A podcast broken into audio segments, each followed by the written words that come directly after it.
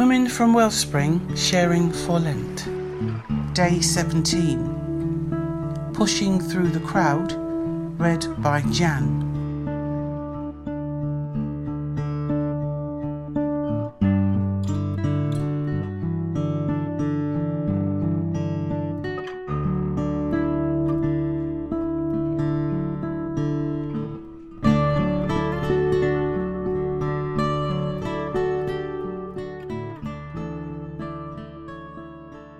Day 17, Pushing Through the Crowd.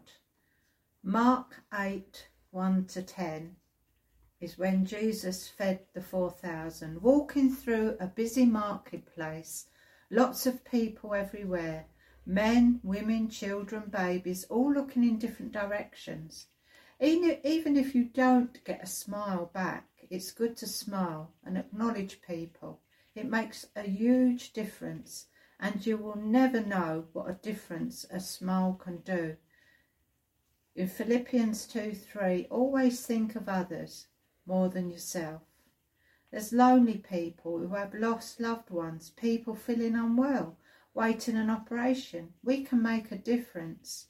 When Jesus came across people who was very hungry, he made a difference, a huge difference. The disciples always seem to want to send the thousands of people away, but not Jesus. He embraced the people and he wanted to fill a need and feed the people. Luke 9:10-17.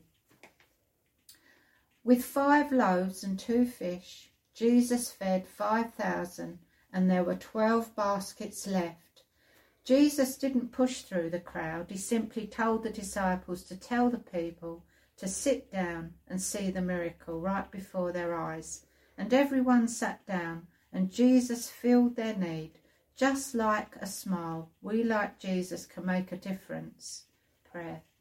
Father, thank you that you are the bread of life, and that you are always ready to heal, feed and restore. All our needs are met because of your mercy and grace towards your people.